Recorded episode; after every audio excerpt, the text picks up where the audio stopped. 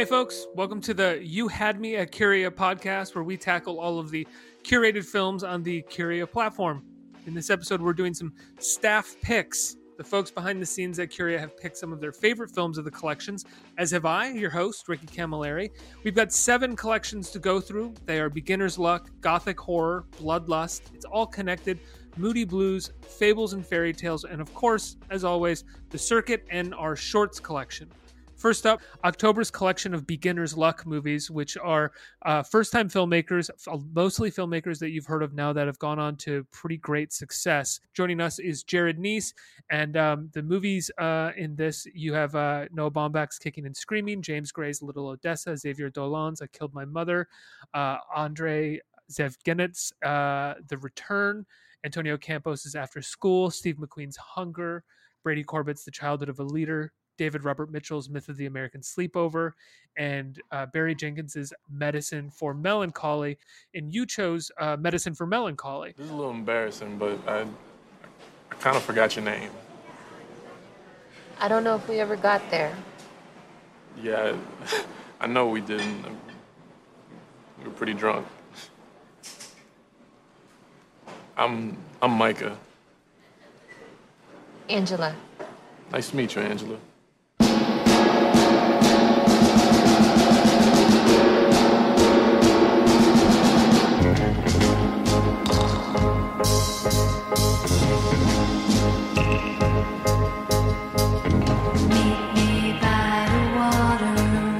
Like the city just pisses you off. Nah, I love this city. I hate this city, but I love this city. San Francisco's beautiful. You shouldn't have to be upper middle class to be a part of that. So, what is it about uh, Jenkins's 2008 Medicine for Melancholy that uh, holds so dear for you?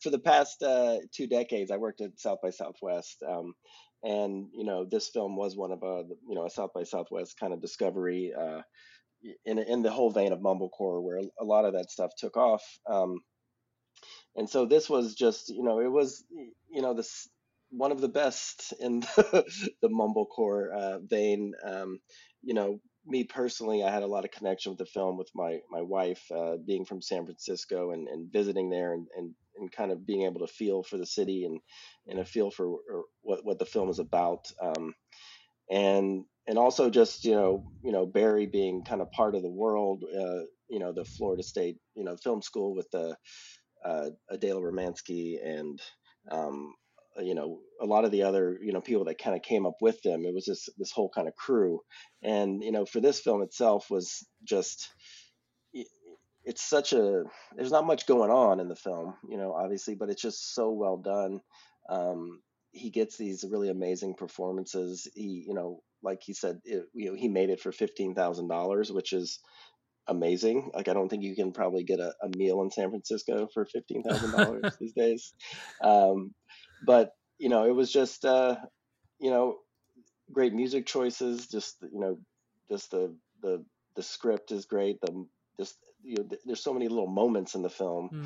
you know, and it's just uh, it really connected with me and uh, obviously we were thrilled at south by to be able to you know this to promote you know kind of start barry's career and uh, yeah so this was a really special one for me yeah and i mean that you started his career before anybody knew he was going to go on to be you know Barry Jenkins in, in in quotes who we who we know of him to be now. Yeah, well that's the that's the you know that's the you know best case scenario for film festivals is you know it's always fun to be able to play the big studio films and, and, and all that and have the famous people and you know that that's great.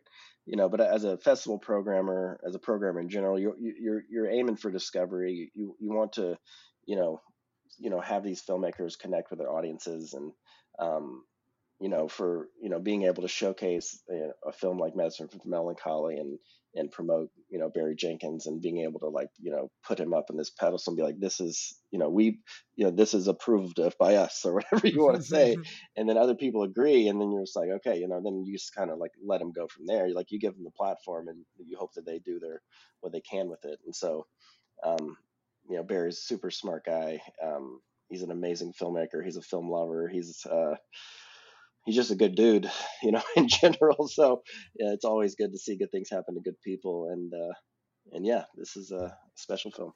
Um, for my uh, pick for the most resonant film in the beginner's luck uh, section for me, I mean, I honestly could have gone with a few. I could have gone with Buffalo 66 or Little Odessa or even changed everything for The Return, which I watched this morning and kind of was floored by. Uh, but I chose Hard Eight. If I were to give you $50, what would you do with it? I'd eat. How long can you eat? How long can you live on $50? I don't know. I would bet not very long.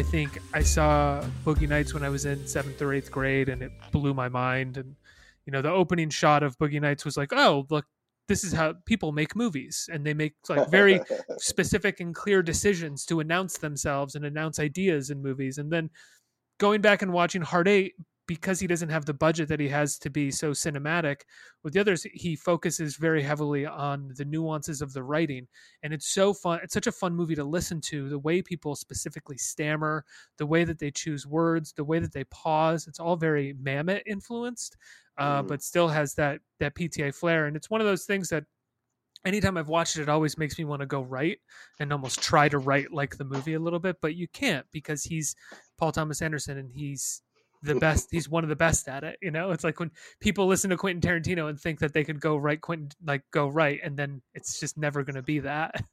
Um, Well, it's always that's always what we used to say. I mean, you know, watching things from it's like making the copy of something that you love it, it never works. No. It's it you know, it's just like it's like oh, it's like there's no soul to it. It's very surface and you know, the reason these films are special is because they have it's their this originality and you know, they're you know, just making the right choices because they're great storytellers. And you know there's they have tremendous performances by an amazing cast. And uh you know like you know hard eight you know for me it's just like a really great uh audition tape for boogie nights. Yeah, which is uh you know just one year after this uh which came out. And it's such a good film. I mean i i saw it a long time ago and i, I was able to rewatch it as well.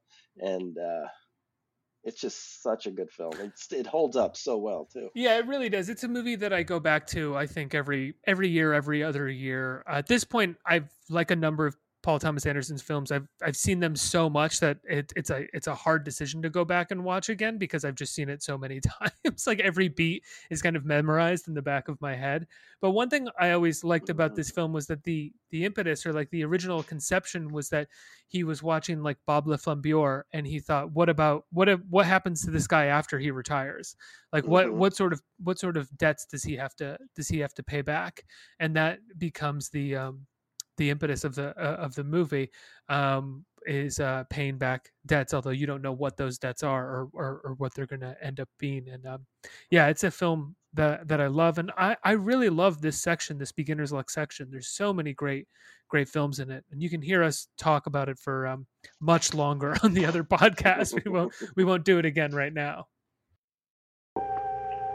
A woman whose desires transcend reality.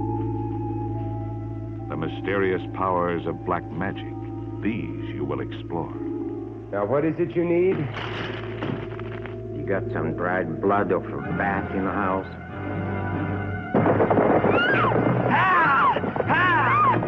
The raven will take you careening through the darkest of dangers. Into the ominous mystery of a master magician's evil castle.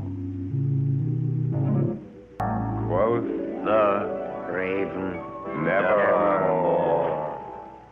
Jarod, before we you know get into what's so special about the the gothic horror section, I'll just briefly list the movies, and then you can tell me the specific movies in there that are uh, special. We have uh, the Tomb of Ligeia, Black Sabbath, Mask of the Red Death, The Raven, The Haunted Palace, The Premature Burial, Tower of London, Tales of Terror, Pit and Pendulum, and House of Usher. Tell me what is specifically special, I think, about 10 of those movies on this list. Yeah, well, that's uh, pretty much the entire uh, the way that they like to describe it is the Corman Poe cycle. Mhm. Um, this is uh, a company, you know, in, in, the late 50s, American International Pictures, formerly American Releasing Company. Uh, they were kind of like, uh, you know, they would make films for for for young kids, uh, usually drive-in movies, uh, you know, things where there was a monster or you know, where's like like you know things that there were B movies, monster B movie, make, make, usually aimed at drive-in audiences. Um, and then uh, in the 60s, they you know they came to Corman and uh, Corman put together this list of films, and he was really a you know he's a fan of uh, of of uh, these stories, but he was also a fan because they were all in the public domain too. So he was able to get these uh, these Edgar Allan Poe stories, and, and he thought that you know the kids would connect to the movies because you know they always had to they all had to read Edgar Allan Poe in school, and so it was like what what better way to make this connection than to make all these uh, Edgar Allan Poe short stories into these films. Uh, you know, uh, I guess there was initial hesitation, uh, you know, because they were like, "Where's the monster?" And then, you know, Corman kind of reassured them that the house, you know, for for a lot of their films, like for the the first film, House of Usher, like the house was the monster, um, and a lot of these are maybe not your typical, you know, um, monster films, uh, but there's a lot of uh, horror and comedy and you know uh, creepiness to them. Um, mostly all of them are Edgar Allan Poe stories. That there's one H.P. Lovecraft mm-hmm. uh, story, The Haunted um, Palace. The Haunted Palace, yeah, yeah. and um, you know one of their uh, their publicity department uh, at American National Pictures, uh, they said that you know the formula for success, which is obviously disgusting and incorrect, but this is what they uh, they thought that they called the Peter Pan syndrome. And you know, A is like a younger child will want to watch anything an older child will watch. Uh, an older child will wa- will not watch anything a younger child will watch. A girl will watch anything a boy will watch, and a boy will not watch anything a girl will watch.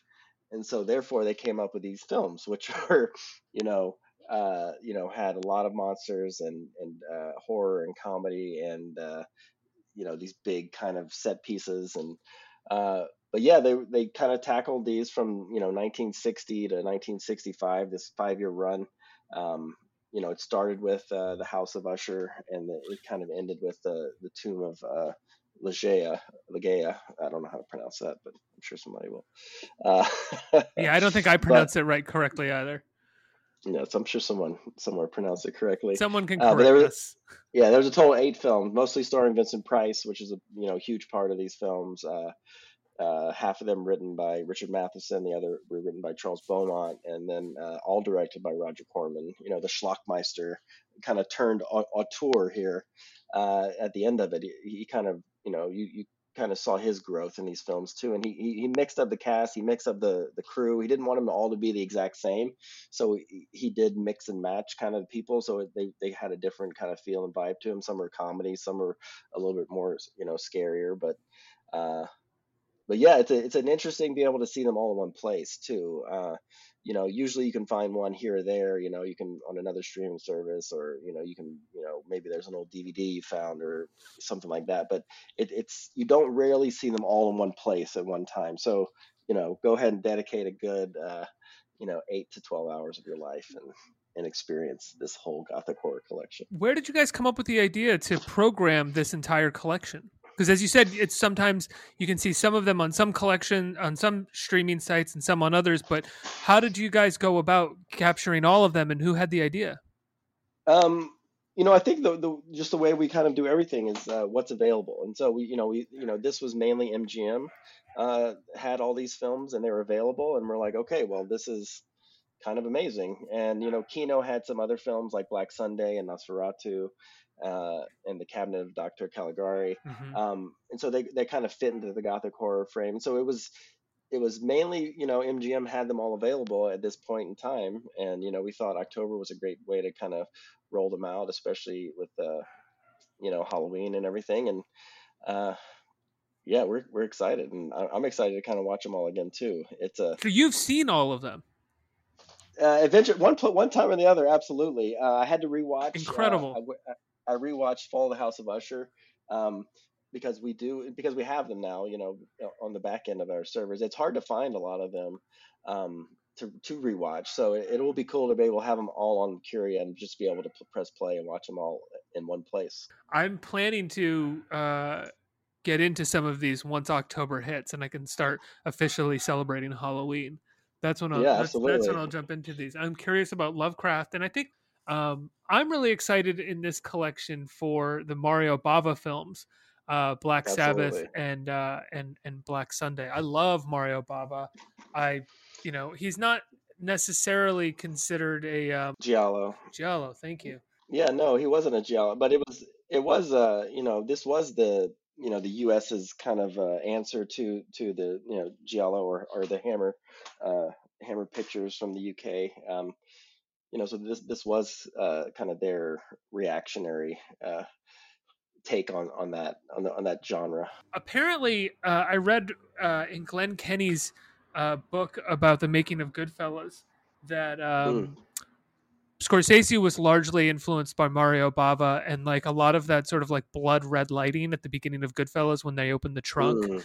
was um like a, the direct reference for everybody was mario bava um, which i think is so cool because uh, you don't necessarily think of uh, always think of martin scorsese as sitting down to watch um, giallo horror films but uh, he probably was because they're also beautifully shot and lit and No, colorful. he- that, if anybody thought, if I, I think he's seen every film, right? Yeah, that's every every movie ever made.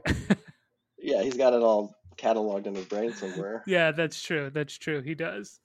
Um, and what made you guys think of a, of gothic horror? Would like did gothic horror come before finding out that um, the Corman films were available, or was it like, oh, there's all these Corman films, No. let's make a gothic horror section? Yeah, I think it's it's definitely you know it, there was never any um, you know the way we do it is we don't have the collections in mind before we see what's available, Right. and so because we don't want to have to pigeonhole films into collections, like we want to have the best films, and then how do we make those best films into collections? And so obviously it, it started with the you know obviously you know the the foundation is the the Corman, the Corman Poe cycle.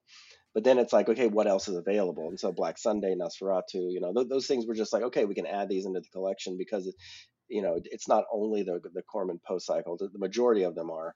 Um, but yeah, so it was, it's you know, it's a fun way to to make things. It's uh, instead of the other way around. Come closer, please. I've something to tell you. Ladies and gentlemen, how do you do? This is Black Sabbath. Up next in our uh, staff picks collection is the It's All Connected collection for uh, October. And we're joined by uh, Iciar Riaza Perez. Uh, Iciar, uh, tell us a little bit about what you do at, at Curia. And then we're going to list all these movies for people to watch. And we're going to talk about what you selected as your favorite and what I selected as my favorite, or not favorite, but ones that have the most meaning for us. Perfect. Um, I started Curia almost a year ago now, and yeah, I'm manager of acquisitions. So, with the help of uh, the team, we chose hand curated uh, these movies to make the to make them in these collections. Um, and also, I've been working a lot with the short film, short stories collections, all about around 80 short films that we have right now. And you know, I it was really great to be able to hand pick and watch all these great uh, short films and make them into a great collection. And yeah, the one the collection we'll be talking about today, it's it's all connected, um, and it's you know all these different movies that are all connected in in a way with the storyline.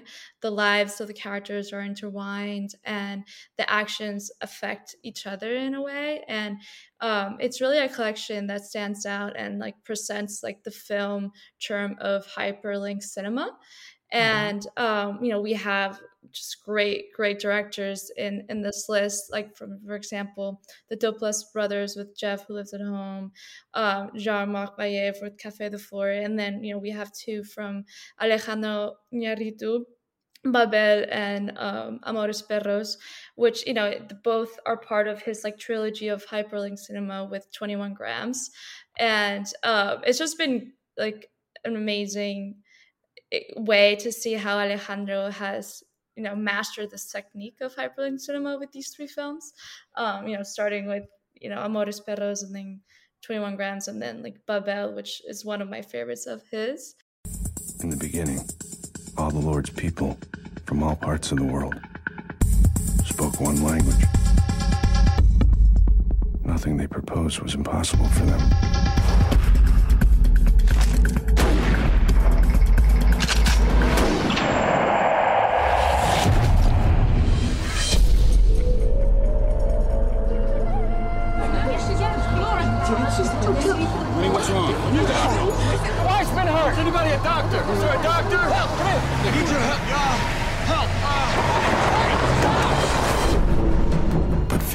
spirit of man could accomplish, the Lord said, Let us go down and confuse their language so that they may not understand one another's speech. I need to call my embassy. Where are you? Where are we? I don't know. I don't, I don't, I don't know. The shooting of an American tourist has sparked an international incident. It's all over the news. Everybody is paying attention. We're doing everything we can. Uh, it's just, you know, you can see how his technique has just evolved and he really knows how to make the the term just feel very alive um, with with Babel for a hundred percent. Like it's just one of my favorite because you get to have four different stories in four different countries and so it's just just really wild to think that it's just just all connected but why with one simple like meaning you know yeah i want to get to that in in just a second but uh very you know you mentioned a, a few of the movies but some of the other ones are uh gomorrah which uh mm-hmm. is my pick we'll talk about that in a second happy endings with lisa kudrow steve coogan mm-hmm. lantana uh the red violin with samuel jackson playing by and playing by heart with uh, Angelina Jolie, Sean Mm-hmm. Connery, and Gillian Anderson. Yeah. Uh, it, it, it's an incredible collection of movies, like you said, about this sort of like hyperlink, the, the, the this this this this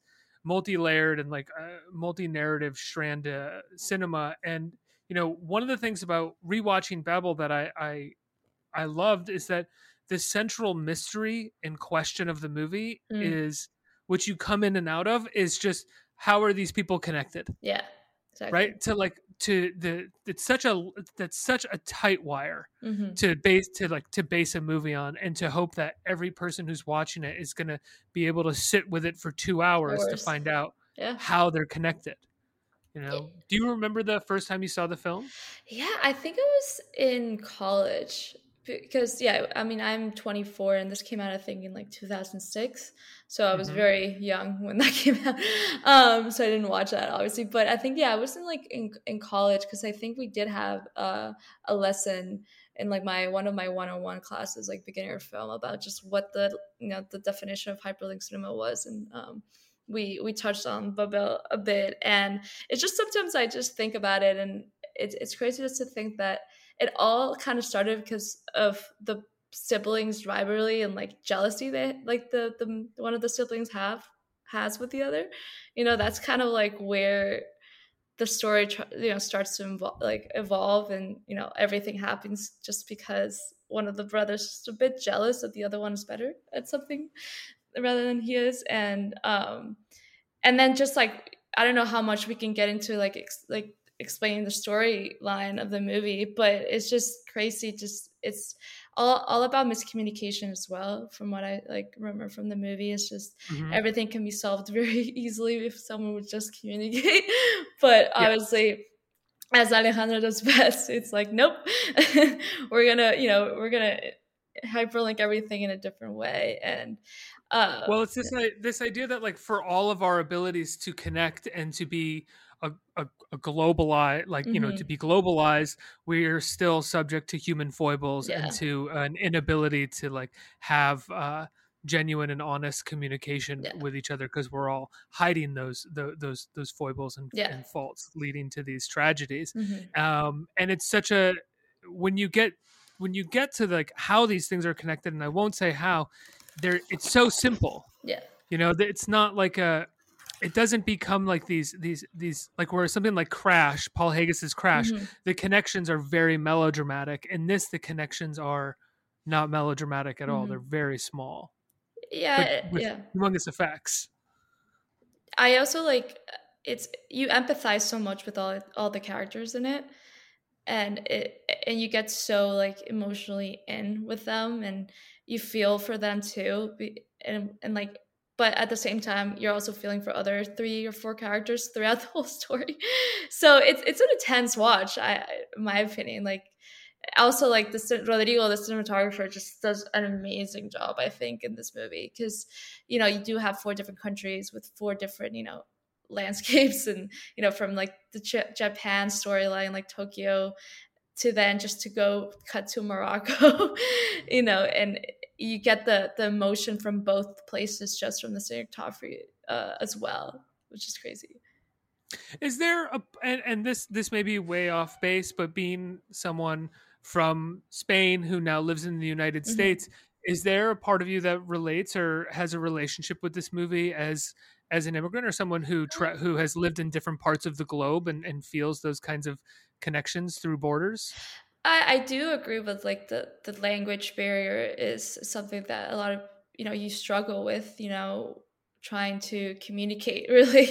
Um, i moved to, to the united states not really knowing how because i moved when i was young for four years in new jersey and i started second grade. When you start second grade you're still kind of learning spanish so i was still learning spanish while i was learning english so um, but that's just you know it makes you think that there's other ways to communicate as well. And you know you can express yourself in a different way and people are going to understand you. So you know the the japanese storyline too just because the main character is deaf like that also you know she has she has struggling there because she can't really communicate and it's hard. And um is that storyline for me the japanese was very very um it's very deep and intense i think. Um because you know she can't really communicate. Um and and then the the mexican border is just it's it's hard because you know the nanny chose to do that no she chose to leave the united states with two kids knowing that you know she doesn't really have papers. So that's also like crazy. And then obviously going in a car with the drunk nephew which is just a bad idea. Um it's just all, all Alejandro's just such such a good director.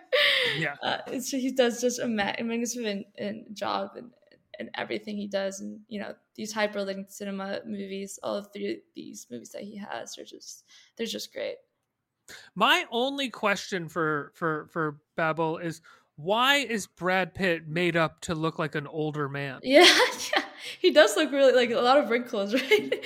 Yes, yeah, a lot yeah. of wrinkles. Where, but like in close-ups, you can also see because he's not playing like an elderly man where the Yeah. makeup like kind of makes sense. He's playing someone that's like ten years older. That is true. And you know, you also you also see he has like two young kids too, so it doesn't make sense.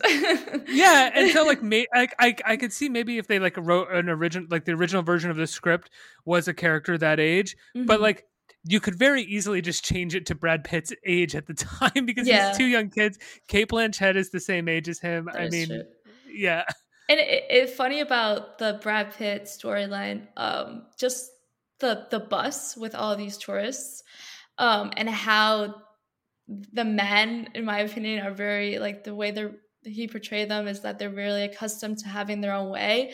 And then when they find themselves off in this small town in morocco and when no one really cares who they are and like the power they have kind of thing and they're like stuck there and they just don't really care that someone has been shot you know that that- could be them to be honest. And it's just like they want to at the end they leave them stranded there but it's just you know that's that's also crazy you know how sometimes people just think about themselves at all and don't really care about anyone else so that was also Right.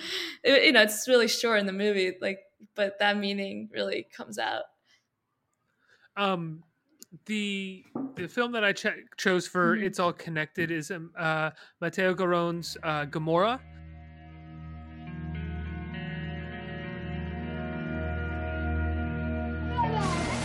In Naples, one of the oldest cities in Italy, there's a war raging in the streets Amico, nemico. Fra, quando andiamo in bagno, facciamo un amico. because one organization, the Camorra, has corrupted all levels of society. Noi arriviamo a risolvere i problemi che hanno creato gli altri.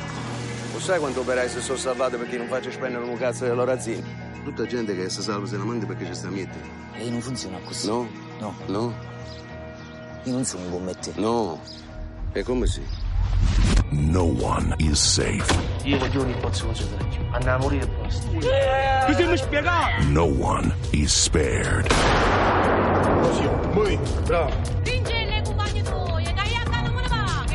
And everyone, from the youngest boy to the oldest man, knows they control everything and respect nothing. It's sort of about the sort of globalized connections of following the money Mhm. uh, and all of its tentacles that are stemming from organized crime in this Yeah. area in Italy. And you see the uh, sort of like upfront battles for for turf, where people are getting killed.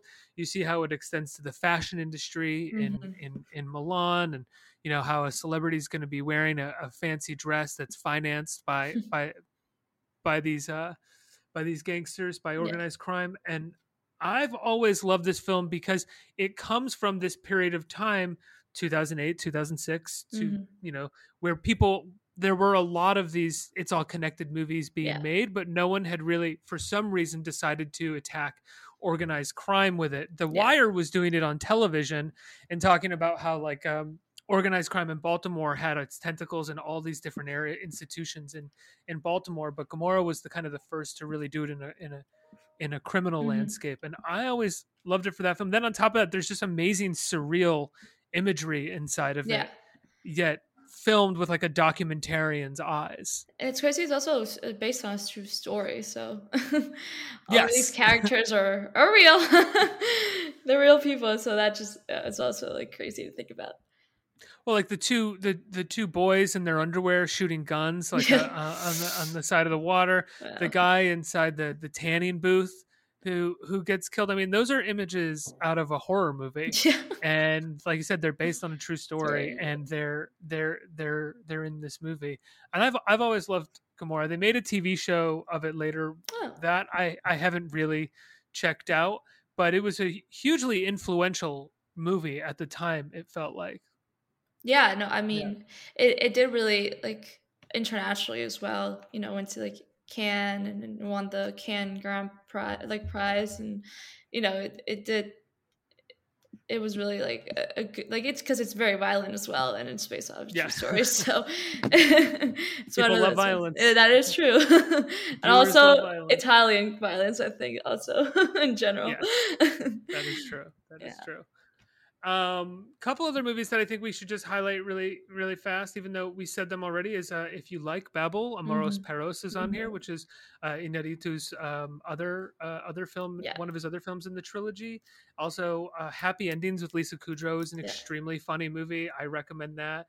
Jeff Who Lives at Home is like is a is a is a great Duplass brothers movie, and I actually haven't seen Cafe du Flore, but I want to see because I I like Jean Marc Vallée. I think he's a I think he's Oh, a he's great. director. he's he's he's different i think that like because he's also like canadian too so Mm-hmm. he's you know not straight just french so i don't know yeah he's he's great i mean there's just great great directors all over this um and they're all different too because that's the thing that i love about these collections is that you have fun you have comedy but then you have like very violent and you have very dramatic and it's all just from the same like you know kind of like emotion and like feeling that's all connected. So you can have different genres, but at the same time, it just gives you the same same emotion. So it's it's really cool.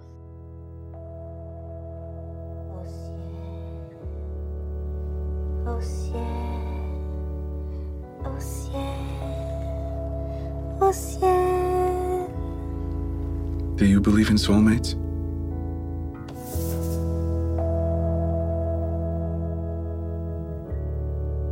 I like the concept that someone, somewhere, is meant to be with you forever. Yeah, uh, uh, you know, on top of you know working on the the programming and the curation of the features with everybody else on the team, which I, I, I hear is very much a team effort. You Yes. also work specifically on the short films, right? Yes, yes. So, you know, our our investor has just loves short films, and he always mentions that when he goes to all the festivals, he he really just tries to see more short films than actual movies.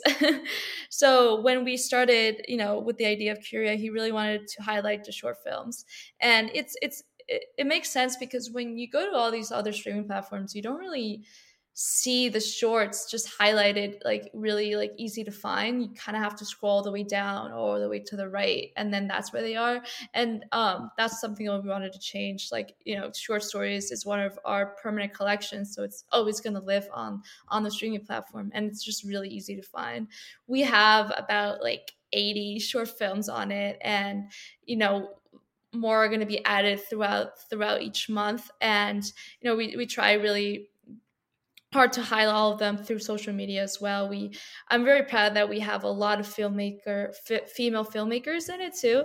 That that makes me very happy because, you know, short films. It's it's such a unique world because um, you have all these thousands and thousands of festivals all around the world just dedicated to short films.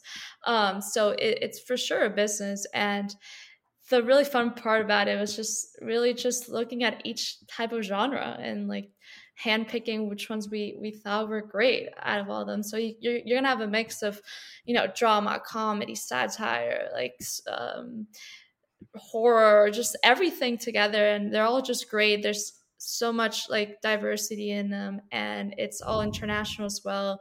You're gonna have like French, Spanish. Um, Arab, like everything, just uh, all all these different kinds. And you know, one of my favorite is Maradona's Legs, um, directed by Firas Khoury. Um, it talks about so first of all, I'm just I just love soccer, like football. I just love football and um, European soccer. And when I saw this, yes, I have to. Um, when I saw this short film, I, I just instantly fell in love with it because it's um, during the 1990 World Cup in Italy. And it's about these two young Palestinian boys who are looking for literally like Maradona's legs missing like sticker in like this like sticker book. Um, and you know how I don't know if it's like a it's I think it's very just like European like international thing just to have like a book of all of all stickers of your famous like players kind of thing. Um, and in order for them to win this prize, which is a free Atari. I don't know if you know what like Atari is. It's like a game console thing. Yeah, yeah, yeah I know an Atari. Yeah. yeah. Um, and in order to win the Atari, they need to complete the whole entire sticker book, and the the last one they need is Maradona's legs. Literally, just a sticker of like his legs. um, so that's just like just the journey. These two little boys, they're really young. They look like six or seven. Go to just find um these legs and you know they're in palestine and they're the country they're like representing throughout the whole um, short film is brazil which is uh, really cool um, which is different. And you know it, the the cinematographer cristian also like captures like a fairy tale atmosphere with his like camera angles and like the decor and like um, it really gives you the vibe that's 1990s and it's also a co-production with palestine and germany.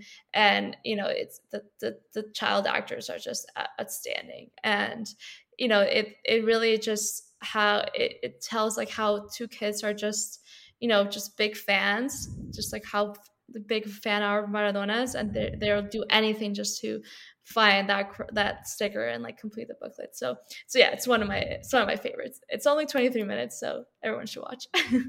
you have a much uh, smarter pick than me and much more gl- uh, like globally aware mm-hmm. pick than me. my my pick was uh, Marvin's never had mm. coffee before, one of my favorites. Eight minutes, and it's about a Beardo who's never had coffee before and he's sitting and and in all of his work Zoom meetings everybody yes. talks about coffee and he he can't participate.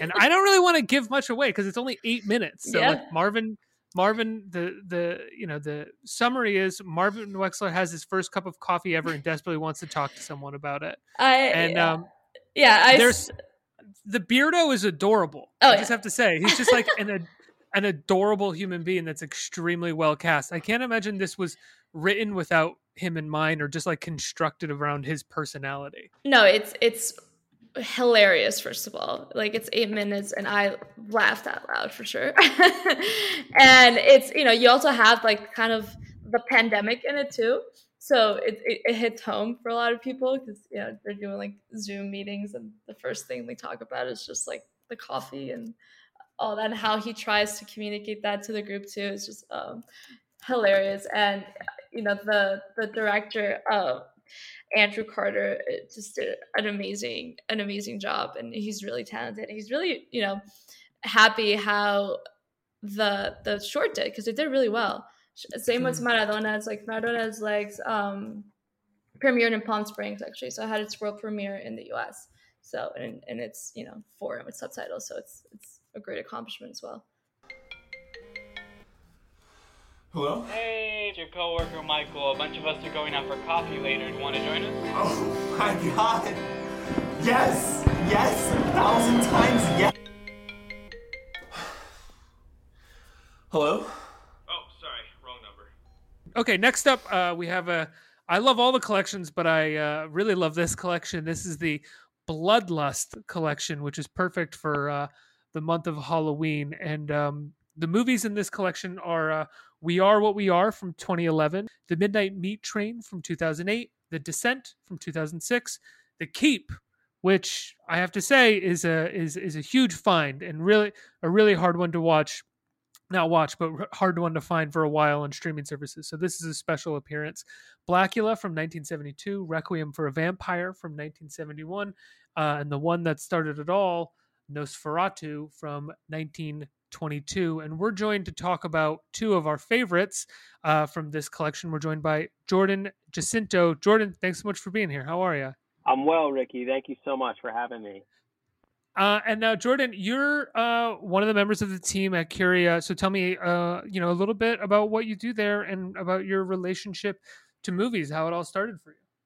Definitely. Yeah. So I work in content management for Curia. So we get a list of these titles from various providers and uh, we reach out to them and make sure that we have the deliveries on time. So, for example, this Friday is when we publish this Bloodlust collection. So, right now it's sort of crunch time, making sure we have all of the correct wallpaper and thumbnails, trailers, captions, all that good stuff.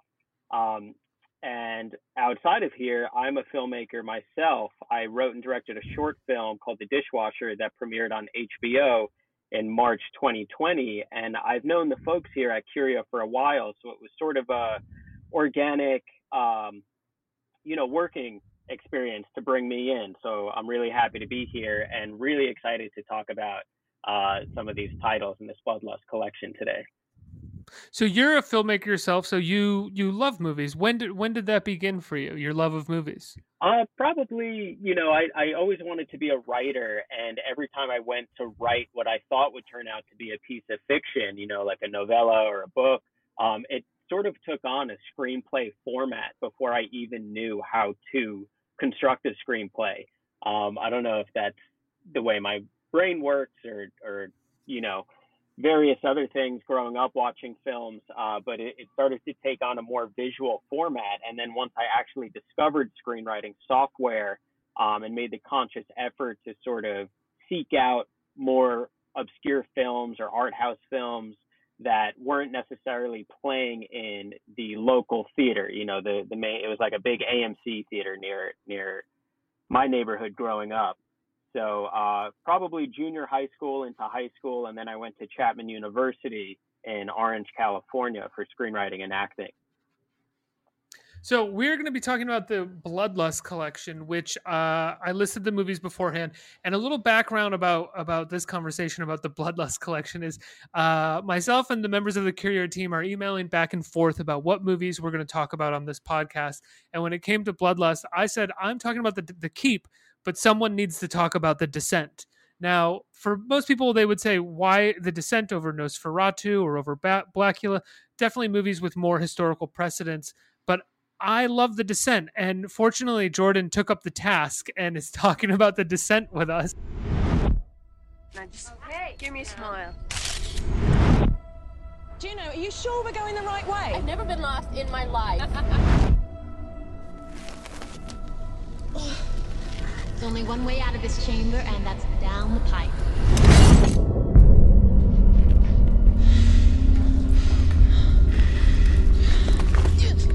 I'm stuck.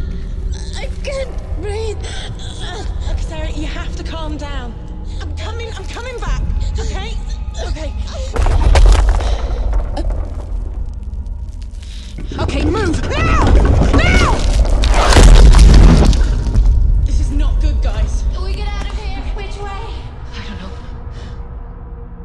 So hopefully, Jordan, you like the movie and didn't just heed my advice and talk about it because I wanted to talk about it and the keep.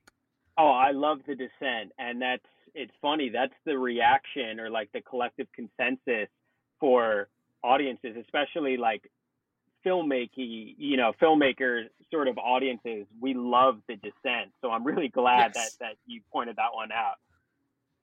The Descent is a movie that I've uh, I've never I show it to people all the time, and I've never shown it to someone that didn't love it. hmm It's such it's it's such a fun horror movie. What is when was the first time you saw it? I saw it when it came out in, I guess, it, North American. It was probably 2006. I want to say I was in high Mhm. school, and I was with a friend who, you know, has like an encyclopedic sort of knowledge of films, and uh, he was always seeking out those obscure films that I mentioned. And he said, "Hey, there's this film called The Descent. It's not playing at our local theater. We got to drive across town to this other theater. Uh, it's a horror film, and it's about you know these these cave divers, these spelunkers, and and that's all I knew about it. So I went in uh, pretty cold, which I think is the best way to experience the film. I have to say, I completely agree because if you go in thinking it's just about these spelunkers, it's already kind of terrifying, right? They're in this dark cave. There's there it, it's wet. It's extremely dangerous, and that alone is filled with jump scares and these like tense moments where someone's going to get hurt. Uh, but then the twist happens. We won't say what the twist is if uh, for people who haven't seen it. I can't. If you haven't seen the Descent, I can't believe it. Please go immediately watch the the descent i think it's one of the best horror movies to come out in the last 20 years um Without a doubt. you know and that and that's tough to say because there's a lot of horror movies that have come out in the last 20 years when horror is almost the only genre that can make its money back in the movie theater Exactly. Um, and it's always on those, you know, top 10 lists, top 20 lists, best horror films of the past 20 years like you said. It's always on that those lists because it covers so many different subgenres within the genre that is horror. You know, like you mentioned psychological horror, uh thriller, adventure, um and then yes, they about halfway through I want to say it, it takes on this this next genre within you know the the genre that it has already encapsulated and executed so well. yeah all of a sudden it turns into a horror movie and and and then it's just bonkers and and and crazy. And i have to say one of the things that it does so well is you know i am i can be quite juvenile when it comes to uh, the horror movies that i that i like. And by that i mean the descent lives up to being a horror movie. It is gory. It is extremely violent and gory. And if a horror movie can do that well i'm i'm all the way on board. And the descent knocks it out of the park in that department. It is definitely appropriate to program it in the Bloodlust collection. Right. Right. So what what exactly how do you define bloodlust? Well, what's interesting about this collection, as you mentioned, uh, all the different films that are in it, it, it really spans the history of horror, right? You know, with Nosferatu all the way up to 2006 with The Descent.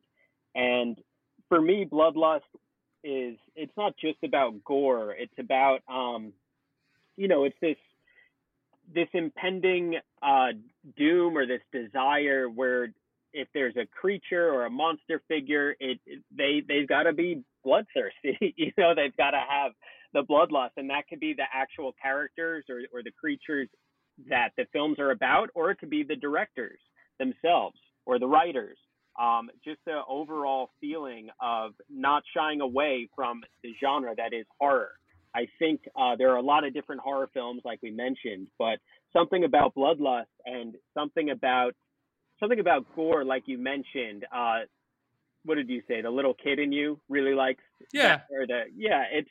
I mean, that's why a lot of folks like horror movies. It's sometimes films that have that sort of grindhouse appeal or that you know B horror movie where it's kind of gratuitous blood and violence. There's something enjoyable about that, and that's why a lot of folks seek out these films. They want to be scared, they want to be shocked, they want to laugh, or they want to jump. And I think The Descent definitely offers that. I chose a uh, quite a different movie, I think, in the Bloodlust collection. Um, and for all of the juvenile in me, it's it's probably one with the least amount of blood, with the exception of Nosferatu, uh, I think, and that's um, Michael Mann's 1983 um, failure, The Keep.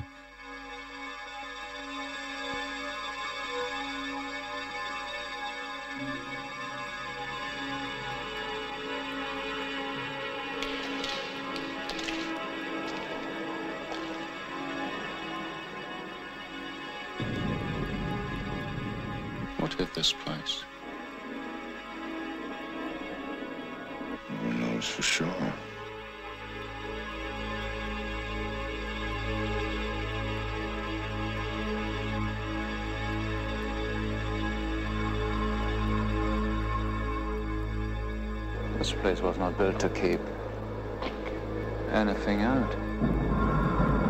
This place was built to keep something in. You must not stay here. Something has been released. Something. Did you find what you were looking for? Did you expect to find me? What are you? Whatever kills us gets in anyway. Nothing we do, no security works. It's happening to me. Um, and I don't say failure to to to suggest people shouldn't watch it because if you like Michael Mann, it's all there. Everything that it makes his other films, Heat, Thief, um, especially Manhunter, he's testing out a lot of those uh, st- cinematic styles, but in in a in a genre that's not his and in a world that it doesn't feel like he has uh, he can really claim and it's about a, a group of nazis who are forced to turn to a jewish historian for help in battling an ancient demon that they have accidentally freed from like a bavarian mountain. And um it's i i enjoy it mostly for the tangerine dream score that is extremely loud throughout the whole movie. And then even when the movie isn't successful and its main its main places where it's not successful is that his first cut was like three hours long and the studio just took it away from him and cut it into 90 minutes. And so narratively it, the story does not make that much sense.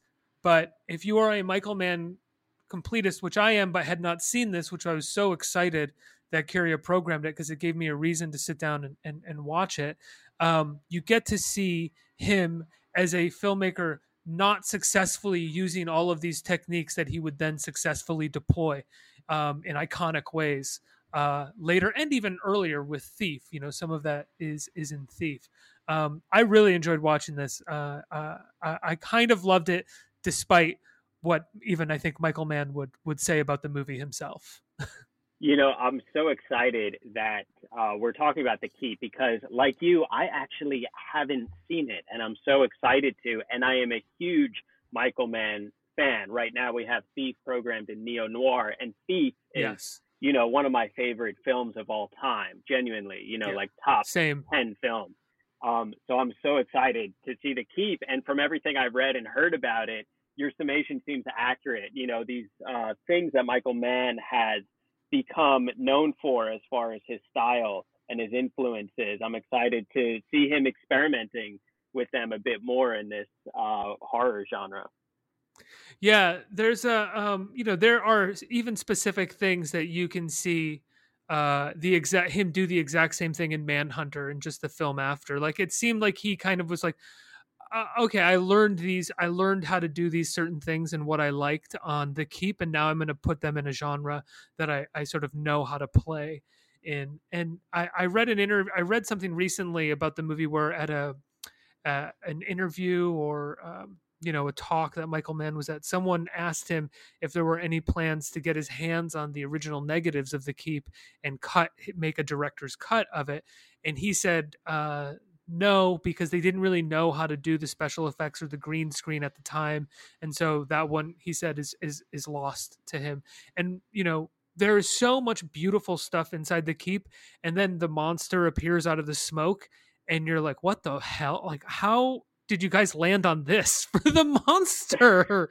This is crazy because everything surrounding the monster the production design the cinematography the music is really beautiful. And then the monster like feels like he ap- appears on a conveyor belt with like glowing orb red eyes that are like christmas lights or something. And you're sort of like okay so this is where the where you guys really struggled in production. It, okay. But you know what's i always interesting? Oh, keep going. Oh, I was just gonna say I always like watching someone that I consider a master filmmaker struggle because they're still have brilliant ideas all the way around and they're filled with uh, incredible ideas but somehow they just didn't congeal and, and, and come together and it's it's sort of inspiring to to to watch that happen. And I was just going to say it's interesting because Michael Mann, even in you know his most beloved film Heat, there are certain green screen scenes and shots in that. You know when uh, De Niro sort of looking over his balcony. Certain Yeah, yeah. conversations were shot in front of a green screen, and obviously that film is is a masterpiece. But you look, you know, Michael Mann is such a forward-thinking, innovative, progressive filmmaker that he takes these big swings, and um, Yes. it's it, it he's he, he doesn't strike me as a filmmaker who wants to go back and recut a film. You know, that seems to be becoming more and more popular today with some of the, Yeah. the filmmakers from his generation. Um, but he seems very much like someone to move on to the next thing. And that's, you know, indicative of his whole career. But what's interesting about that is that he is also an experimenter and is known for shooting an insane amount of footage while on set and Mhm. for being uh, while being particular also wanting to see every angle and see everything through and you can see that for like into his later films when he starts getting into digital filmmaking he clearly liked to use that because it just gave him chances to shoot it from more angles for shoot for longer periods of time and to really kind of document the process versus having to plan everything so clearly beforehand. And one of the things that apparently happened with the keep was that he could never make up his mind as to how the monster would look. Mm. And so by the time that they ended up shooting it, it was kind of like a okay, I guess we have to do this now. like, like apparently the film went over budget because he just sort of refused to make up his mind as to like what what the the the one monster, the key monster would look like in the movie. Mm. Well, Yeah. wi- without giving anything away, like we said, what do you think makes The Descent such a well made film? Well, the descent. A, a couple things. I think the the one thing is that the the characters are are very well drawn for a horror movie, and at the heart of the film, you do have these these turns on the characters and the, these battles between uh the what's going on between the characters versus just fighting monsters or just trying to get out of a cave you know? There is a there there is a dynamic at play between everybody that also has to play out. And then i think everything seems to come together on that movie. The the the way that the cave is designed the way that the script the the way that the script follows them through the pitfalls uh no pun intended within the cave into what happens in in the twist of the movie by the time the twist comes you're so beaten into submission by how terrifying spelunking is that you'll that you know you'll you'll just ride it out Totally. And I think uh, you hit the nail on the head with uh, the idea of character and how well these characters are fleshed out. I read a little bit about it, and uh, Neil Marshall, the writer director, he took a really big swing in not only casting one woman as the lead, but six.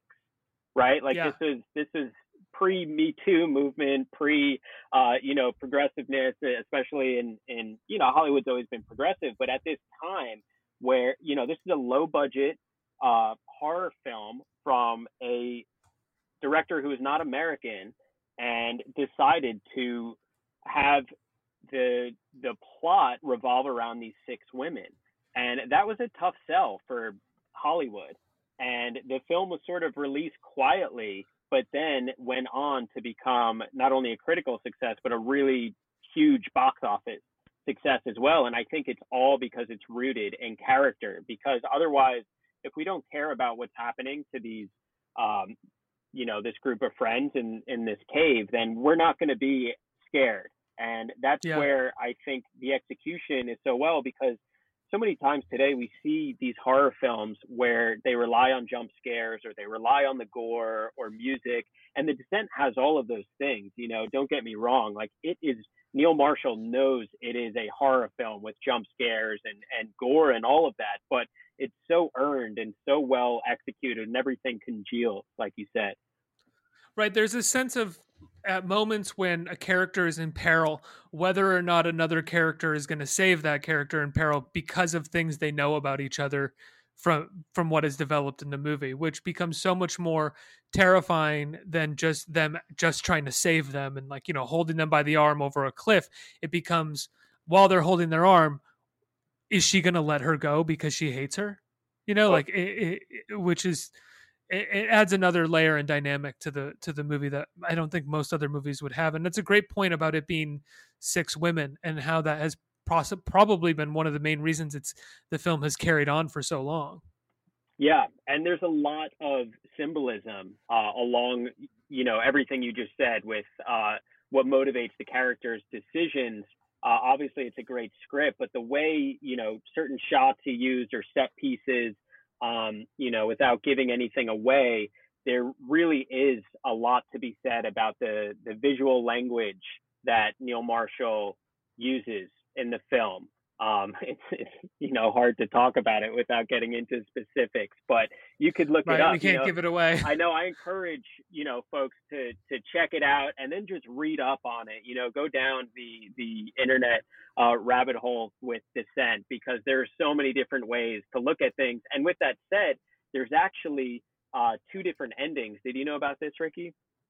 Yeah, I did. I did know that there there there's both of them are fairly bleak, but yeah, there's two different endings. there's two different endings and again without giving anything away the uh it's not i don't even want to call it the original ending because neil marshall uh said that he shot multiple endings and so he was opening two uh you know depending on where it was being released uh using one ending over the other and you could argue that one is yeah more bleak than the other and you could probably guess which one had the more hopeful ending Uh, well, Jordan, thank you so much for doing this, taking the time and and picking a movie and for loving movies and being a part of the Curia team.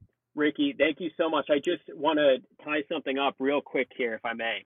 Sure. Yeah. So, like I said, this film, The Descent, was not playing at the you know the local megaplex, and my friend, who was very into films and obscure films or films that you know your average high school, not even high school, uh, you know, individual, but just people in general wouldn't really seek out. Um, you know, we sought out this film and and uh, I went with this friend and another one, and he had just gotten his license, and so we drove out across town to a place we weren't too familiar with, and we go to this theater that we weren't familiar with, but it was packed, and uh, we go and we watch The Descent, and it devolves into this crazy horror movie. The audience is interacting with it, and everyone's having a great time, and it's one of my favorite film experiences uh, that I could remember.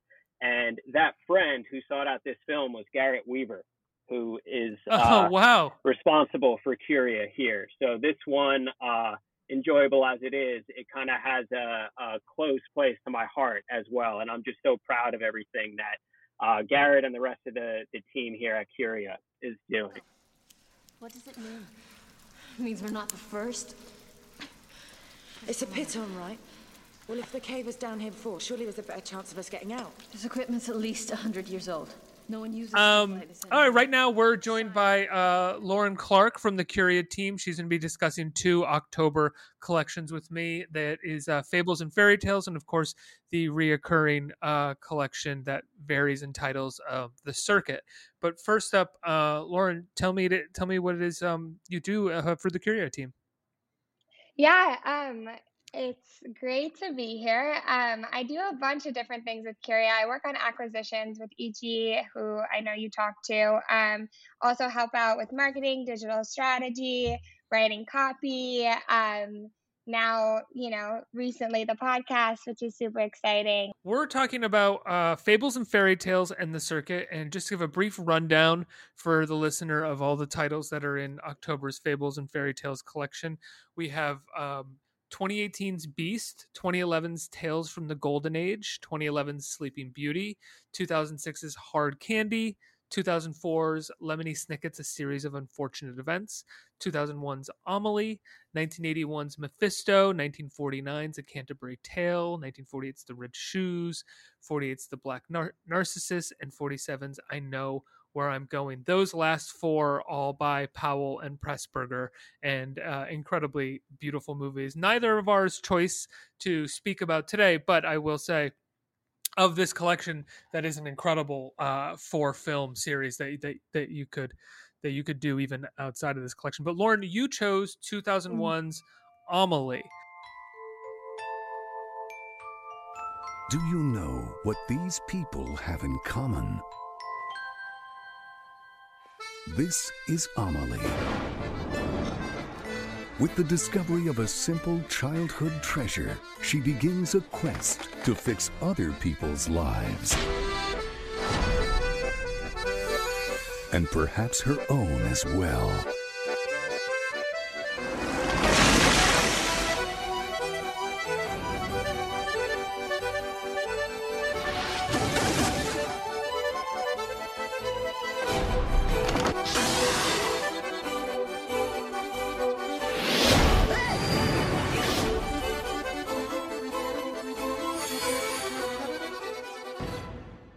So tell me, why is it uh, you chose this movie? What sort of special significance does it have for you? Yeah, you know, it's interesting because especially watching it back, I thought that this might be the case, but especially watching it back for me, and I don't know, this might sound a little out there, but it really like comments on and like sort of directly relates to what's happening on the internet right now. Hmm. Um, I I see so much overlap with the way that Amelie sort of imagines and envisions like sort of herself and her life and this sort of like construction of selfhood um, as the way that people are also currently like interacting with social media. And so that was really fun for me to go back and watch. Another like favorite part of the film for me is um it's classified as a romantic comedy, right? But I don't know about you, but when I was watching it and Nino, like so the main relationship character and Amelie at the end when they come together, normally in a romantic comedy, that's really like you get this sort of rush of endorphins because you're so excited about the two characters coming together and I didn't feel that at the end. Did you? Um, I do. I did not feel that uh, at the end of the movie, but I was also upon rewatch like over far far too overly focused on the style of the movie and how Yeah. um it feels spec- very specific to this moment in time and Jeunet's films in general feel that way only because they seem that style seems to be adapted so quickly by advertising and marketing that like it it had it had no time to exist solely as like an aesthetic in in movies it very quickly became you know within a year i feel like it was like a light bulb commercial You mean the way that the film was shot you see in advertising? the way that it was shot the way that it was cut the way that it tells the stories like it's this sort of um i mean and they even reference jules and jim in in the film but it's this sort of like post new wave except the extremely accessible version of the way that uh Truffaut or Godard were using voiceover narration and using uh, Yeah. jump cuts, um, and it's it's beautifully put together here. But you can just see it very quickly spun into like it, it just feels like a, a lot of marketing people and people in advertising saw this movie and they were like, "There it is. That's how we're gonna. You that's how we're gonna do this." You know what's so funny is what stood out to me was like, and that this was sort of what I was trying to say about social media is that there are so many aspects of the film that I see in TikTok trends. Oh. And in a in a way, I don't think like what we're saying is too different because I think a lot of TikTok trends are sort of merging with the advertising and marketing world. So it's I think all sort of one and the same, but it's crazy, right? Because this was a 2001 film. Um, Instagram wasn't even you know invented until 2010, and then TikTok 2016. right it's this idea that jeunet jeunet was like trying to play with the form as much as possible and as quickly as possible. I mean, one of the things about Amelie is just how much information it gets across as as quickly as possible, and I think that you see that in t- like TikTok because of the time, because of the um, uh, lack of production that most people have. That is the that that's the impetus behind it. How fast can we get this information out? What are the tools that I can use to convey it in a quick and funny way? Whereas it, Yeah. whereas it was experimental for Jeunet to do it in Amelie and Delicatessen. For TikTok, it's just practical. Yeah, and even the um sort of theme of like like I, remember watching it. The film is sort of feels like more the imagination of Paris than Paris itself, yeah. right? Like it's not trying to be none no part of Amelie is trying to be grounded in like any sense of reality. It's like meant to look like, you know, saturated and like you know, overly beautiful. And I do feel like TikTok and social media in a way it, it is similarly trying to be more like the imagination, the fantasy of the self, but you know, and like the um like constructed identity of the self on you know online than it is any sort of like grounded reality like experience i guess Right. And like you're saying, the idea that the for a while in the movie, no one really exists outside of her projection on uh, onto them. Like Mhm. everybody is a character in her world or in her investigation, which is also a very online lifestyle that I think we see uh, manifest all the time. Yes, and I'm so glad you said that because I, when I was thinking about why am I not excited for Nino and Amelie at the end the way I am in every other rom com, and I think that's it. I think that we don't ever actually get to know Nino. He's a projection, you know, of himself in her mind throughout the entire story. So we don't ever like she never really talks and engages with him. So when they fall in love, it's like she doesn't actually get the the real in my mind like the real experience of falling in love with this person because she doesn't know him. She only knows her idea of him. I also like okay i won't i won't go into all of it for time but the end when they break the fourth wall i just um also really saw that sort of as commenting on what we've been saying about these like I think in the end, you know, is saying that like the the experience of of watching the thing of this sort of like second life, you know, or imagined fantasy life online on social media can't compare to, you know, the actual experience of it. Mhm. And so when Amelie looks at this, you know, she breaks the fourth wall twice. First, her and Nino break it, and in this like fake clowny face, and then she breaks it by herself right at the end, and it's this like really sad, lonely, like quick flash of you know a second, and it's how the film ends. And I really do think that that's like the film's way of saying that like this idea of the thing, this fantasy of the thing, can't compare to the real experience. Like you can watch all the rom coms you want and you know you'll get that endorphin rush at the end but it will never compare to the actual like you know lived experience of going out in the world and falling in love with someone and we're at this point in time where it, it's like if you're ever spending more time on like the fantasy version of your life or the imagined you know reality of your life like honestly so you know so much of us do online and and on tiktok etc like it, it can't it can't compare um but anyway i will i'll stop there because i could talk about it for forever I I love this read of the movie. I I I'm so surprised. I just did not expect a read of Amelie like this to to to come out of this conversation. i'm like about to go write a thesis You really are. You go." you you really are. My uh my pick uh for Fables and Fairy Tales because uh I just hadn't seen it and for this um for this collection for whatever reason I decided to go for what could have been a discovery and that was 2018's Beast. I, I need to get home. Don't, please don't do that.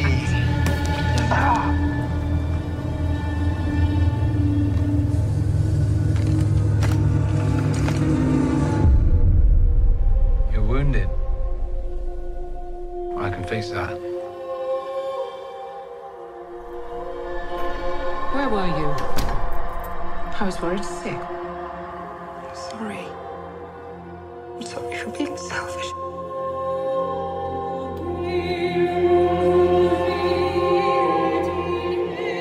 In captivity, some go insane.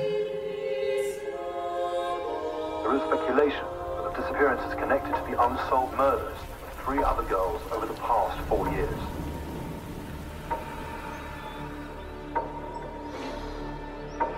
Sweetheart, you can't just change the rules because someone's shown an interest. starring Jessie Buckley and Johnny Flynn, two young and at the time that this was made, extremely up and coming performers. Jessie Buckley had yet to do the Charlie Kaufman film uh, that that that she did, nor um, the country music movie that she did. Both titles of which uh, I, I'm I'm neglecting, and Johnny Flynn hadn't really broken yet either. And um, it's a film about a um, disturbed young woman who uh, starts a relationship with a man that uh, many people in her small provincial town think could be a, a serial killer that's uh, on the loose. And the two of them are electric and fantastic together. Um, the and and the movie's really great. It, it it didn't entirely come together for me, but I do uh, I do really like watching Jessie Buckley. I think she's an amazing actress that rightfully is Mm. going to be uh, seen in, in in a lot of work for a long time. No, absolutely. Not as deep of a read as your take on Amelie. Well, I also hogged like all the time. My apologies. I like couldn't stop talking. No, right. Honestly, rightfully so. It's a much better conversation than my take on on on Beast. Our our next collection for October, which is a, a collection that you'll see every month uh, on the Curia platform, and uh, it's a rotating group of movies. Some come in, some come out, some stay. Unlike the other collections, which are simply one month long, uh, and it's the circuit, and it's a it's a, a collection that's uh, made up of movies that played film festival circuits. And um, to go through it really fast because it's a, a, a long list. There is uh, The Hero, Dior and I, Super Dark Times, Trophy, Beyond the Hills, Hannah Arendt, The Force, Barbara, Omar, Beanpole, Sorry We Missed You, Neon Bull, Tommaso, We the Animals, White Material, The Forgiveness of Blood, A Faithful Man, Tony Manero, Victoria, Museo, Bacurau, and uh, Pasolini. And there's a number of these films that that I could have chosen uh, that I love, but um, we'll get to my selection in a minute. Uh, Lauren, you chose Beanpole.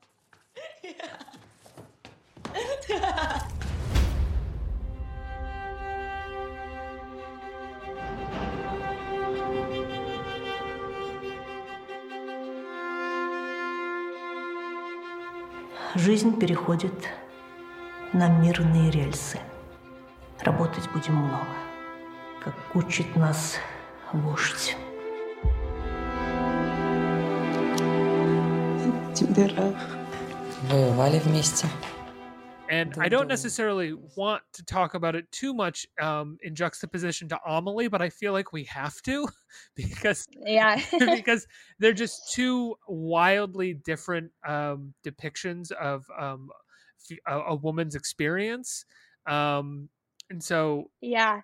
please, uh, did had you seen Beanpole yet? Was it something that you wanted to be a discovery for yourself? What was your experience going into it? Yeah, I hadn't seen it before, and Ichi specifically, I remember her telling me about it, and like everything about it, I was like, oh my gosh, I I have to see this film because there is nothing like it, you know, sort of a character study of PTSD in two women, you know, in two young women is just um very unique. And in like, I feel like the biggest thing that stood out to me in contrast actually to Amelie was Amelie um, was was the most successful French foreign language film in the U.S., which makes a lot of sense to me in like the structure of the film. It's a very American film, you know, even though it's it's set in Paris. It's all about you know the imagination and dreaming and the underdog, this sort of like um, isolated like character who um, is able to like dream herself into a better life. And then beanpole i think is so like wonderfully un-american um, and i think is one of the best things about it because i don't think a film like this would exist or like would be made in hollywood. It's so um, it, it doesn't like it doesn't um go anywhere in terms of like the the characters don't overcome their obstacles you know? Um Ia and Masha are stuck in this like cyclical um plot journey where sort of the same thing happens over and over again which I think is sort of this beautiful like nod to what PTSD really is like. Um and in that sense also the film is so real you know it's so uh, like in, again in contrast to amelie grounded in like the actual like trying you can tell that like the filmmakers are trying to get across like what it's actually like or feels like um to experience ptsd um and and that's sort of i think one of the best parts about the film and it comes across so clearly almost painfully clearly um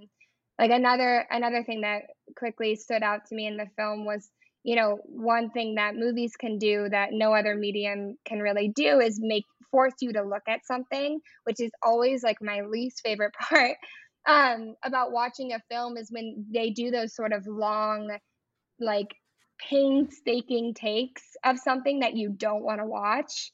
Um, which is obviously the point is like it, it forces you to look at like I don't know I don't want to spoil but there's like a couple um traumatic moments in the mo- in the movie where A like couple? you just want it. Yeah, I know.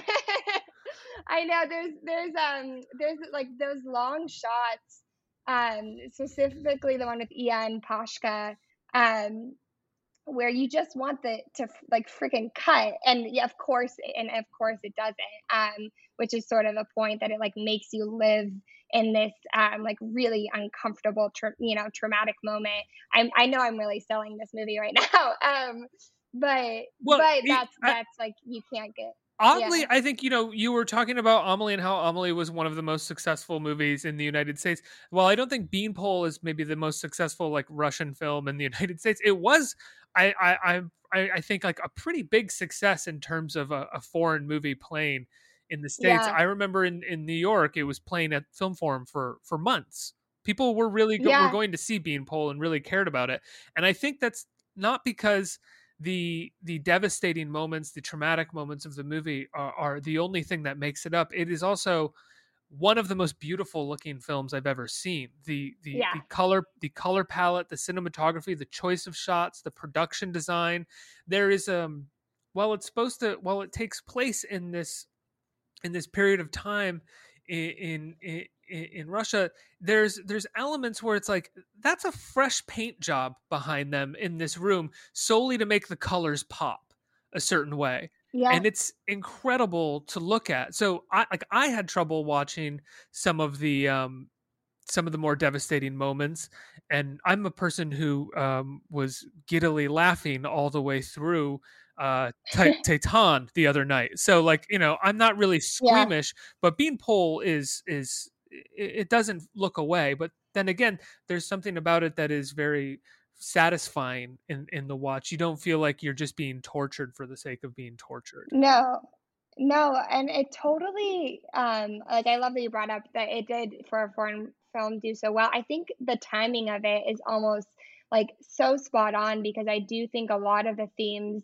um and the way that it's presented sort of it does have this more like, you know, um sort of new age like feminine quality to it that I think and slash hope that like it, art and culture is embracing a little bit more um, in the United States than maybe it used to. Yeah. Um, my choice for uh, the circuit um, is um, I felt like we had to, you know, do him right one more time because he he was so nice nice enough to come on the podcast uh, last month, and that's Abel Ferrara's Tommaso, who also has another movie uh, in the circuit, which is Pasolini, both of which star Willem Dafoe. And Tommaso is probably uh, Ferrara's most personal film. I left when uh, I basically left. I wasn't there because I wasn't sober. I'm sober now. I don't want that to happen again. Qualcuno ha una storia? Alza la mano, sì.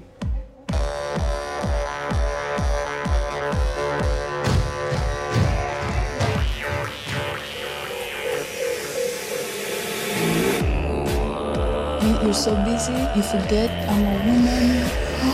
Stai zitto! Stai spaventando mia figlia! Basta! You know, I'm haunted a little bit by the fact that I get big paranoid thoughts. And you don't even help me with anything! You're a big problem! I need you! I need you! Guys! You think that, you know, the, It's about a filmmaker uh, living in Rome, like Ferrara does, uh, who um, has left a child behind in the States with an ex wife, like Ferrara has. And it stars alongside Willem Dafoe playing a kind of Abel Ferrara stand in. Um, Abel Ferrara's actual current wife and actual young daughter are playing the um, daughter and wife of uh, Dafoe in the film. And like like Abel, um, uh, Dafoe is a is looking for redemption. He's looking for repentance. He's a sinner uh, for his past life. He's currently sober and he is uh, practicing Buddhist meditation, but he is struggling uh, very heavily with his own narcissism and his own need for uh, redemption and his his self destructive impulses. And um, it is maybe one of the most personal films I think I've I've ever seen. I mean, if you know of Abel Ferrara and know his story at all, it's uh, he he's putting a, all of himself on screen. Uh, in the form of Willem Dafoe, and I believe they're putting a lot of Dafoe on screen as well because the film even ends in a nod to um, uh, Willem Dafoe's final scene in The Last Temptation of Christ. I mean, maybe it's not a nod to The Last Temptation of Christ because it's just a, a Christ story, but and uh, but I don't think you can put Willem Dafoe on a cross and have him look at the camera and not think that that has something to do with the end of The Last Temptation of Christ. Um, I've always loved Abel's films. Um, some come in and out of my life more, um, but Tommaso reminded me of that period of time in my life where I was just very obsessed with who the artist was and how the the work was built off of that that per, that artist's persona. Um, I, and I, you know, since I got a little older, I, I don't think I've been that interested in interested in movies in that way so much anymore. Um, also because sometimes that can lead to really icky conversations. um, but uh, with this one, uh, it just reminded me of that period of time where you cared so much about how personal the uh, the the filmmaker was being, and you don't really get films that are even that are allowed to take those kinds of chances anymore. So I highly recommend Tommaso. Even if you don't know who Abel Ferrara is, I, I still recommend Tommaso. I was curious if you noticed new things watching it, having spoken to Abel. Um, well, I, you know, Abel is still Abel. Um, Yeah. and there's and Dafoe isn't really doing an impression of Abel um in the movie. There's a much the the the there's there's like key elements of, of of Abel's story in it, but the way that Dafoe is performing is he's performing like Dafoe the leading man, not Dafoe the character actor.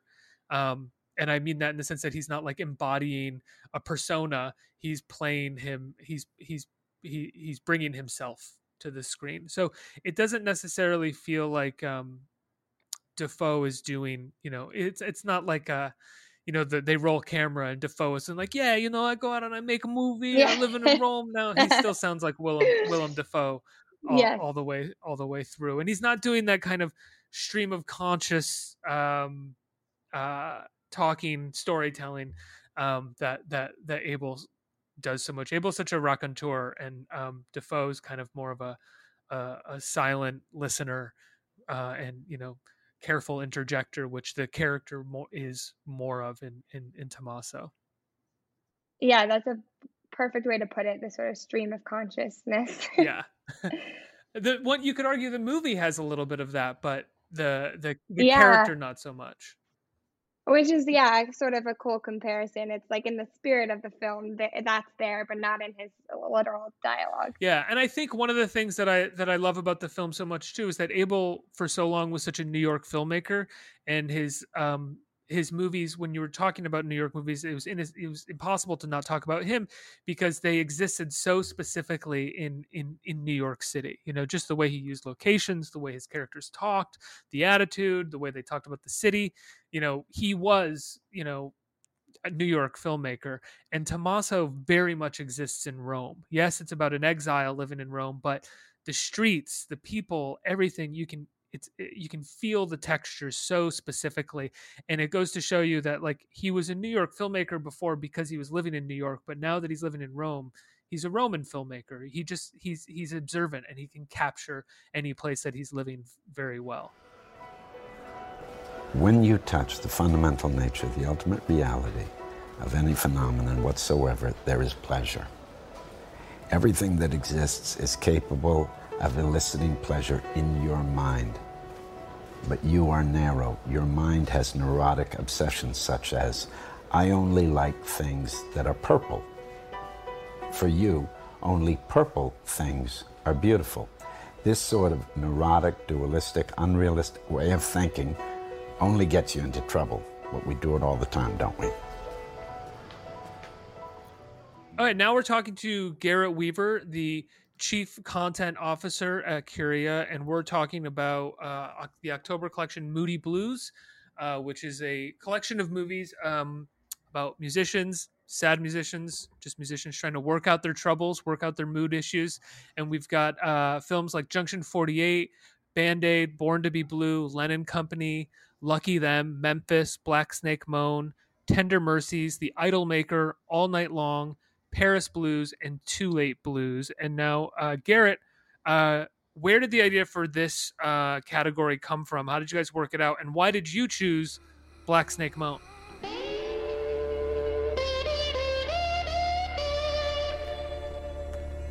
Little lady?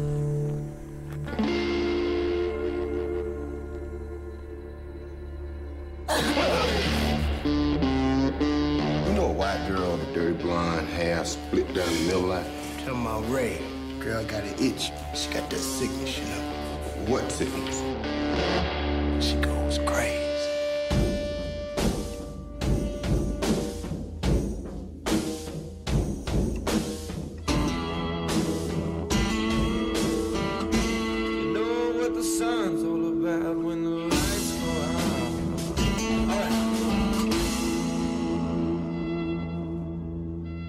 Thanks, Ricky. I, th- I think for this collection, you know, we, we did have another music driven collection called Beyond the Music that was more focused on music docs, um, some concert docs.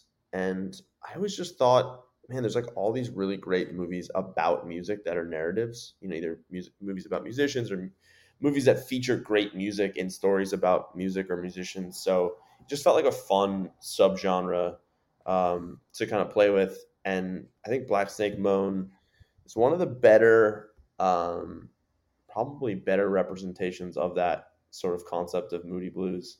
Um, and it's just a fun movie that that I just kind of wanted to to revisit. hadn't seen um, since 2007, so um, just a fun one that I wanted to kind of revisit and talk about. And what did you think of it when you saw it in 2007? You know, I, I just remember immediately. So, so the funny thing is how, how I saw the movie. Um, I actually watched it on, if you remember, HD DVD, kind of Mhm. a relic. So, I remember in 2006 when HD DVD came out, there was like this format war, right? It was like HD DVD versus Blu-ray, and of course, I chose the wrong one. I thought HD DVD was going to be the one, and I remember it was actually an add-on to my uh, Xbox 360 at the time. So you actually needed like a hardware USB add-on to play it. Um, and this was one that like when it came out, picked it up, super excited. Um, and it was way different than what I imagined because I think the the the if you look back at the marketing of the film, I think they marketed it a bit more as like this sort of erotic thriller. I don't really know. It was not quite what it ended up being, which is actually kind of like a probably a little bit more of an elevated exploitation movie, which is kind of what Craig Brewer's been making, you know, throughout his career. So, um, Yeah. it was crazy though. It was like a, it, it is still crazy. I mean, it's the, It's a crazy concept movie. itself. It, it's nuts. It's absolutely Yes. nuts, and it shouldn't work. Like, I feel like there's no reason why this movie should work if you think about it. I mean, you have like a character who's a nymphomaniac and another character who's this sort of religious zealot, and he's supposed to cure her, um, and talk about you know an odd couple kind of strange pairing of, of these two characters um, in this sort of deep south blues setting, but he pulls it off somehow. It's also very much a sophomore film, even though I don't think it's actually his second movie, but it's coming after Hustle and Flow, which was his first big success. It's very much like a second movie where it's like, okay, I've got less time to sort of figure everything out, but I've got even I've got every idea that I've ever wanted to put into a movie that I can put into, this, to this movie, and that makes it really. I I think that's what's so fun about it because I think you said it shouldn't work, and I think if you go back and look at the reviews, for some people it didn't. But if you like movies that like to that like to walk a, a, a high wire and you know whether they're successful or not it's fun to watch them try to do that and black snake moan right from the beginning gets on that high wire and you're kind of like i do not know if this is going to work or if it does work but you have to watch him try to try to make it work Well, one like I think Hustle and Flow, kind of coming before this, obviously that kind of catapulting his career, and probably could have done anything after that, but chose to kind of do this um, crazy like exploitation movie. But I actually think this movie a, has a bit more authenticity than Hustle and Flow in, in the way it kind Mm. of represents the spirit of blues and kind of the tortured soul of of this old blues man. Um, one, it opens up with a Black Key song, which is cool. Can't go wrong there.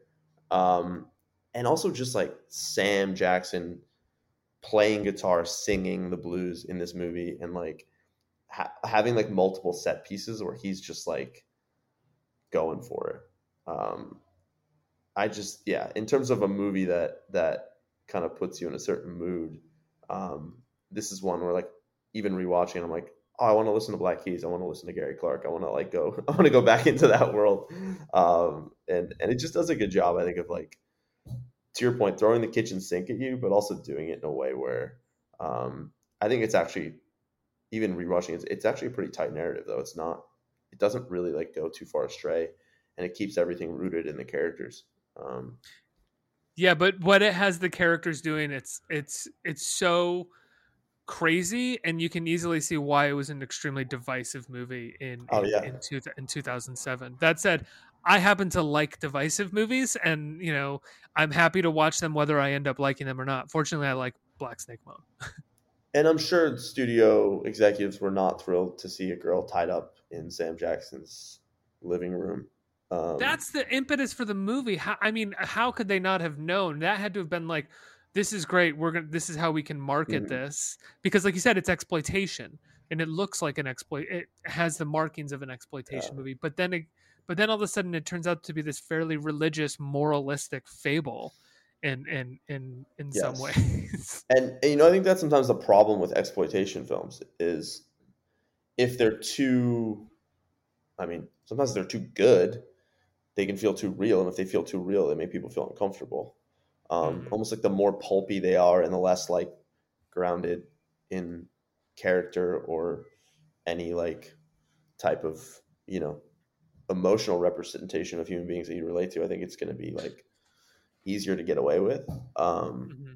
you know, you kind of compare it to like something like a like when Grindhouse came out. I remember that was like for a lot of people the introduction to exploitation. It's just like so over the top. Right?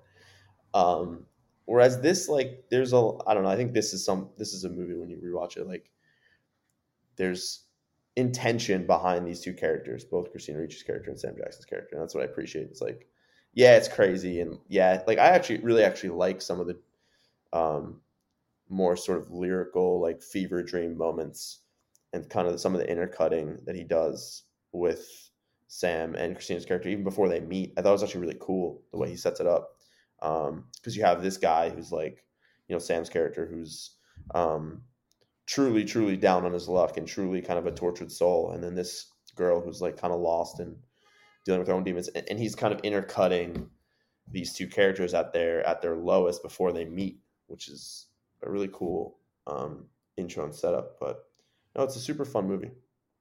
Yeah, and it does like you like you're saying, it does a really good job of setting up why this sort of exploitational element ends up appearing in the movie, and it ends up using it in a way that isn't exploitational. Mhm. Um, I mean, that's my opinion. I think one could very easily argue differently, but there's a lot of character work that's done before you even get to to that moment, and it moves like a bullet. Like all the character work is very Mhm. sharp and presented very very smartly and and, and quickly, which uh, is extremely hard to do. It is, and it's also almost a two-hour film. It doesn't really feel Yeah. long. It doesn't feel like bloated, and um, especially given it's actually pretty contained as well. You know, like it doesn't really leave that small town in that in that sort of like contained world of of the characters. So, um, no, I recommend this one. This is one that people, if people haven't seen, um, like you said, it's definitely divisive, but it's one that um, if if you like movies about the blues, movies set in the South, movies with a little bit of an edge, um, this could be a good one. My pick uh, for the Moody Blues section is uh, a far less risky movie, uh, a shorter movie, and that's uh, 1983's uh, Tender Mercies with Robert Duvall. Were you really Max Sledge? Yes, ma'am, I guess I was. He was a star who reached for the stars and fell. All she remembers about you is a mean drunk trying to beat up her mama. You're dead as far as she's concerned. He was a star who reached for life through his songs, but never let life reach him. When you gonna start singing again, sir? I'm not going to start singing again, son. I've lost it. He was a star who loved and was loved, yet never learned to love himself. I have a daughter. You do? She's seven or eight years older than your boy. Where is she? With her mama. Me and her mama are divorced. Would you all stop talking? I can't get to sleep. Um, this is uh, a really low budget, beautiful film about a down on his luck country singer who, uh, after a, a night of maybe a life of being drunk, ends up uh, staying at this motel in the middle of nowhere, Texas, and uh, marrying the woman who owns the hotel and sort of finding redemption. Uh, it's directed by Bruce Beresford, who went on to do Driving with Miss Daisy. And I had only seen this movie once, and I, I, I used this as an opportunity to rewatch it because I loved it so much the first time I saw it. And it's something that kind of reminds me of like uh, the best, the better Kenneth Lon. I mean, I like all of Kenneth Lonergan's work, but like you can count on me, or even like Manchester by the Sea, where it's just these really small, heartbreaking, tender, uh, sensitive moments that could very easily veer into sentimentality, but there's a raw honesty that never allows them to do it. And then uh, in the in the final moments, without giving anything away, there is things that are learned there are the, the people have changed but they've changed very minutely and that's just enough to have uh, a, a truth to it and an emotional reckoning that, that that sort of sneaks up on you. The end of tender murphy tender mercies is incredibly beautiful and it's something and unexpected yet something so small and uh I think another movie just would not have the courage to do it. In another movie, I, I we were saying this while we were watching it last night. In another movie, he would have to become a country star once again to save the gas station because the bankers were going to close on it or something, you know. And that's not this movie. They it- it's all internal conflict between these characters. Nothing external kind of comes in to to force them to do anything. They're dealing with their own demons. Um, I love this film, and it's got uh, Duvall and a young Ellen Barkin in it as well, and a, the great Wilford Brimley makes an appearance also.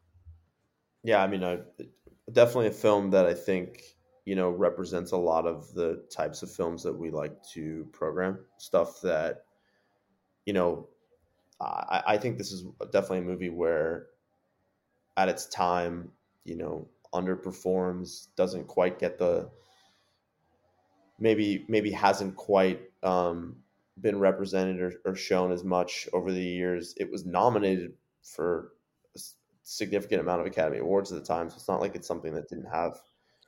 It won.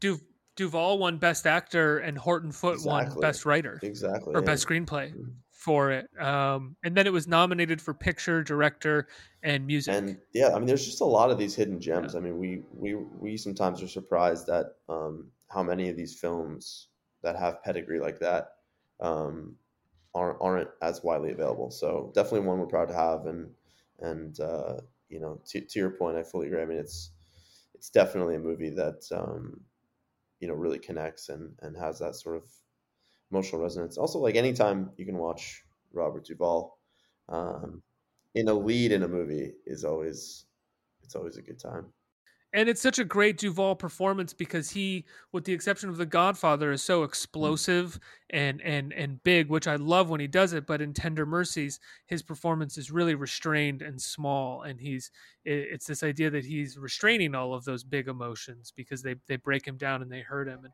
you know, there's a line at the end of the movie, and it's the punchline to the movie that the whole thing is working towards, and when it lands it's so it's so heartbreaking and it's shot from far away mm-hmm. rather than a close up on him and it's such a emblematic moment of the entire movie that instead of punching in on a close up for the punchline uh, line of the movie, it stays far, it stays far back where you can't even see that you can barely see the character's face. Um, yeah, uh, it's it's a perfect. Tender Mercies to me is an absolute perfect movie.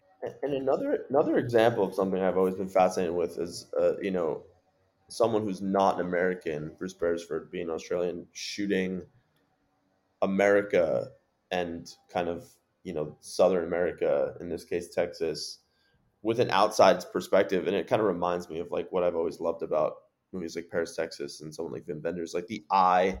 There's kind of this yeah. like the eye of somebody who's not from here presenting things that are so Americana mm-hmm. in ways that um, end up kind of I don't know, really really capturing that Americana in a really really unique way, in a beautiful way, especially visually.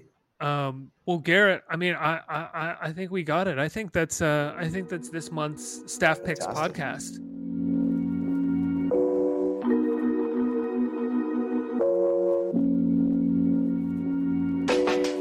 That does it for this month's staff picks on You Had Me at Curia. I want to thank the team at Curia for selecting all these great movies, for uh, rewatching some, watching some of the first time so they could talk to me about them, for giving me the chance to rewatch them and watch some uh, new movies and talk to them about them. And if you've gotten this far in the podcast and you don't have the Curia app, that's um that's weird. It was a two-hour podcast. Uh, about an app that you don't have, but that means that you are really interested and you should go download the app wherever you can Apple TV, Roku, on your phone uh, give it a look and watch some of these uh, great films.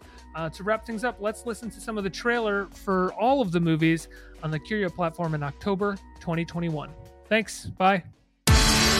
You are about to see tales of terror and the supernatural. I do hope you haven't come alone. You Promised me entertainment, but I never hoped for this. And I aim to cure you of your wickedness. The easiest thing for me to do would be to just kill you. Don't forget, the great impression of simplicity can only be achieved by a great agony of body and spirit.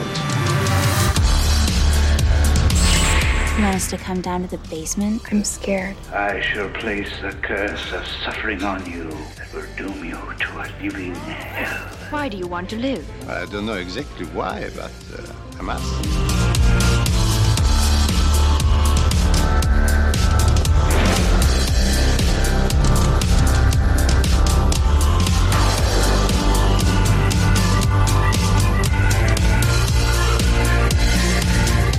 You must admit that there are things that frighten us.